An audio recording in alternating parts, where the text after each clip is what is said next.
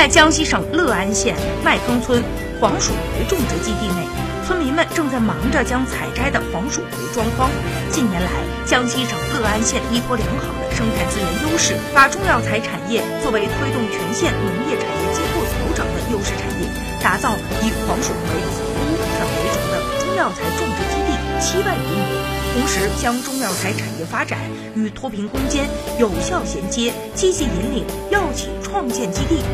参与产业扶贫项目，从政策、资金等方面给予企业扶持，使中药材产业成为调结构、促增收、保生态、可持续的富民产业。